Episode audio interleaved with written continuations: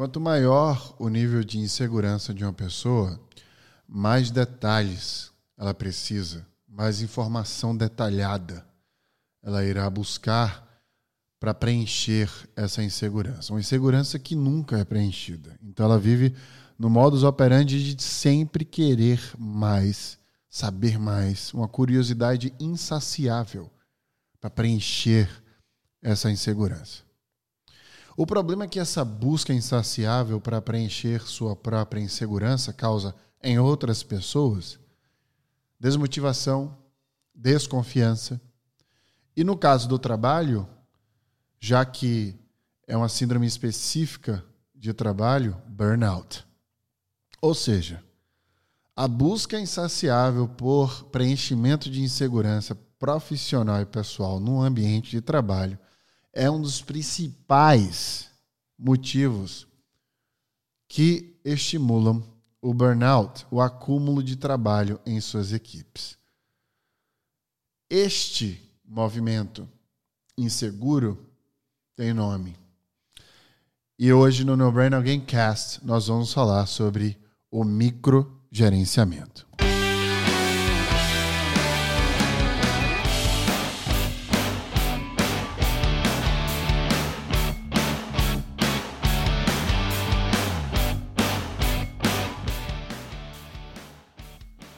Quando eu tinha 20 anos, eu, aliás, 19, eu ouvi uma história num, num, dos meus primeiros empregos, aliás, o primeiro de carteira assinada, de, de uma pessoa que trabalhava, aliás, meu chefe na época, né? E essa história ficou na minha cabeça e eu nunca esqueci dessa história. Até que em 2016 ou 17, não me recordo precisamente, enquanto eu trabalhava no Facebook lá no Vale, eu recebi um amigo no Facebook para mostrar como era a instalação do Facebook lá na sede na Califórnia. Seu nome é Marcelo Maisonave e ele é um dos criadores da XP Investimentos e da Warren, uma plataforma também de investimentos. E de diversas coisas que ele me falou, uma delas me fez lembrar dessa teoria que eu tinha ouvido quando eu tinha este emprego com 19 anos. E ele falou algo parecido e que eu construí uma perspectiva padrão entre a percepção do meu um dos meus primeiros chefes e deste amigo, o Marcelo, quando eu recebi no Facebook. Basicamente, é a teoria dos três Cs: comprometimento, competência e confiança. Se você for uma pessoa comprometida, mas não tanto competente, você vai gerar confiança porque as pessoas confiam em pessoas que se comprometem com o que é necessário ser feito. Em contrapartida, se você for uma pessoa pouco comprometida e extremamente competente, você não gera tanta confiança. E essa segunda parcela, né, esse segundo posicionamento, me lembra muito o Ronaldinho Gaúcho, por exemplo, que não treinava direito, mas era extremamente fora da curva, mas não gerava confiança. Me lembro o Adriano, por exemplo, jogador de futebol, foi cortado da seleção do Dunga na Copa do Mundo.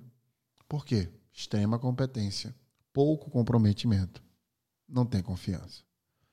Isso sempre ficou na minha cabeça com pessoas que eu contratava para trabalhar comigo. Eu não buscava necessariamente uma competência. Eu buscava um mínimo do saber, mas um comprometimento em aprender para que ali dentro dessa confiança, eu construísse e liderasse a pessoa a fazer o que ela se propõe a fazer, conectando suas habilidades às necessidades dos projetos que eu tinha. Esses três pilares, simples, os três Cs, nos dão uma perspectiva muito profunda sobre o que nós vamos falar hoje do microgerenciamento. Esse bicho que a gente não consegue necessariamente parar para refletir, mas que nos provoca tanto mal, tanto mal-estar, e a gente não sabe nem como reagir, porque a gente não sabe nem de onde vem. Então hoje a gente vai dar nome e sobrenome e vai criar uma estratégia para que vocês possam perceber e se posicionar também. Primeiro, como é que a gente nota o microgerenciamento? E aí vocês vão entender por que eu comecei esse episódio falando sobre os três Cs. Porque o principal pilar do microgerenciamento é a falta de confiança, de duas vias. Autoconfiança de quem microgerencia, ou seja, sua insegurança, e a falta de confiança naquele que é gerenciado, por falta de conhecimento mesmo da pessoa. Porque a maioria das vezes a gente trabalha com pessoas que a gente nem conhece, não sabe o que quer, os seus anseios, suas habilidades. Você nota que seu chefe faz muito chequinho o tempo inteiro com você? Vai me respondendo mentalmente essas coisas. Para que a gente possa entender como notar o microgerenciamento. Três passos que vêm da Harvard Business Review. Primeiro, seu chefe faz muito check-in com você, o check-in o tempo inteiro. Como é que está aquilo que eu te pedi? Como é que está o seu trabalho? Como é que está hoje? Como é que foi aquilo em relação ao seu trabalho, não em relação ao seu, seu bem-estar. Ou seja, o tempo inteiro querendo saber o status das coisas. Parece que não dá espaço para você produzir. Parece que não confia em você. Segundo, ele não confia nas suas especialidades ou nas especialidades do seu time. Ele não confia na sua capacidade, no seu conhecimento. Então ele fica o tempo inteiro querendo adicionar alguma coisa sem esperar que você faça aquilo que é necessário que foi pedido. Parece que ele não confia no que você pode executar.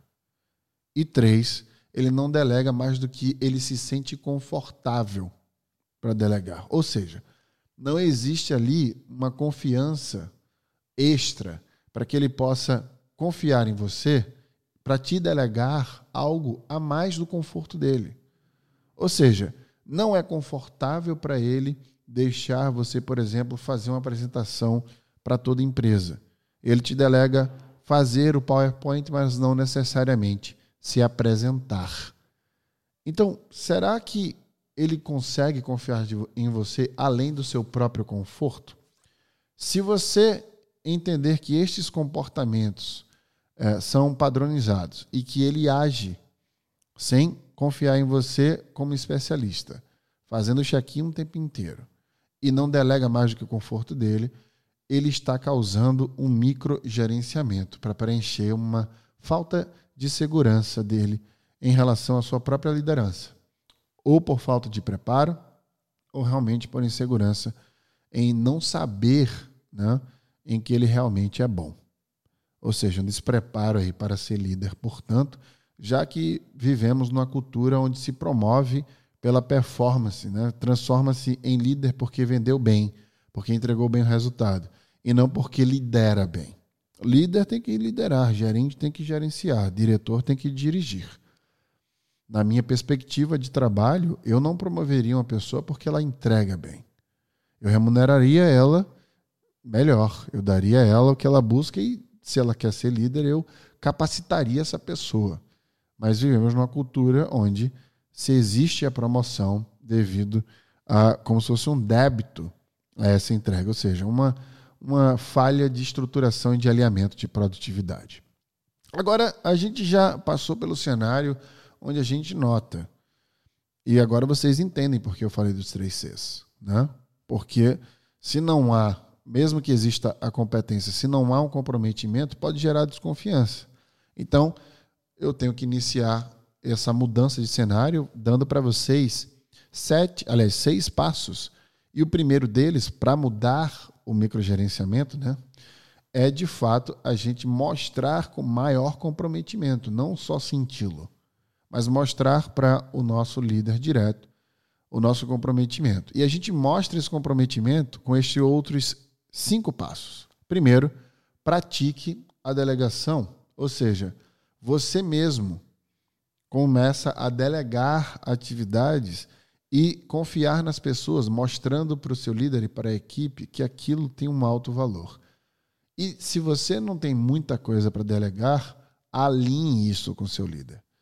Mostre esses anseios para ele. Eu preciso que você delegue mais coisas a mim e cobre menos e espere.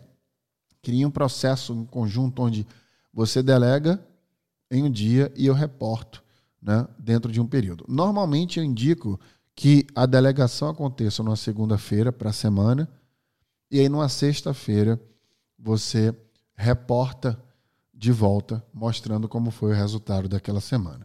É óbvio que se for uma atividade que requer maior atenção, tá tudo bem fazer esses check-ins lá para quarta-feira, mas não o tempo inteiro perguntando como tá e etc. Então a gente consegue vencer isso com alinhamento prévio.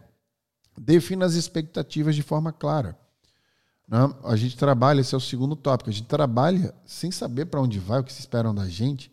Né? O que é produtividade para você é diferente do teu chefe, que é diferente para o RH, que é diferente para a empresa. Então, vamos sentar, respirar e falar: o que se espera de mim? Por que eu fui contratado?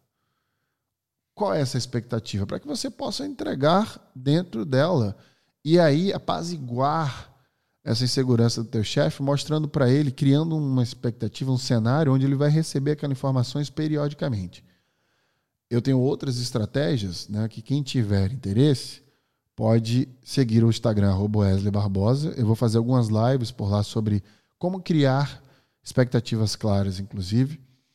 E vocês podem seguir o YouTube Wesley Barbosa Escola de Carreiras também. Lembrando sempre que mais materiais serão enviados para vocês se inscrevendo no link nesta bio aqui do No Brain Again Cast. Então, definir expectativas é sempre muito bom para que todo mundo entenda o timing das coisas. Depois você precisa se libertar do perfeccionismo e libertar seu líder do perfeccionismo. Né? Mostrar para ele que não existe nada perfeito e vencer a expectativa que ele tem de que você execute aquilo da mesma forma que ele executaria ou ela executaria é super importante vocês vencerem o viés do perfeccionismo. Porque nem você, as pessoas que vão fazer algo que você delegou, ou é, o seu chefe delegando para você, precisa se falar e se alinhar. Não é tão óbvio, que o óbvio não existe, né? eu sempre falo isso, que não vai sair da forma que você espera, cara. Não vai ser do jeito que você quer. Porque é uma outra pessoa, uma outra cognição, um outro pensamento, uma outra percepção de mundo. Quatro, contrate pessoas certas. Ou se posicione como a pessoa certa. A realinhe a expectativa do seu chefe em relação às certezas que ele tem e que ele busca em você. Por quê? Estando dentro de um projeto, se tem uma expectativa de que você entregue ele. Será que você é a pessoa certa para isso? Se você é um líder, você precisa se posicionar contratando as pessoas certas ou realinhando o seu time. Se você não é líder, trabalha para um líder, você precisa realinhar de novo essas certezas. Por que, que eu vim trabalhar aqui? O que, é que se espera? Veja que é um funil, né? E aí a gente entende se a gente é a pessoa certa para aquela vaga.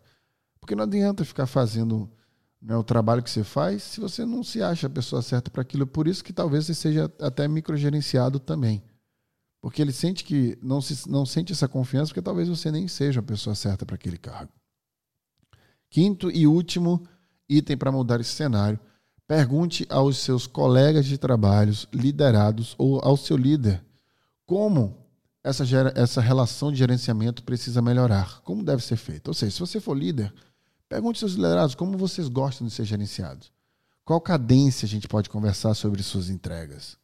Se você é liderado, provoque essa conversa com o seu líder.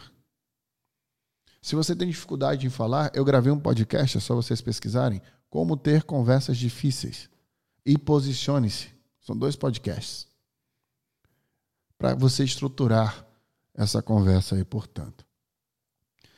A gente precisa saber diferenciar uma coisa importantíssima: responsabilidade de culpa.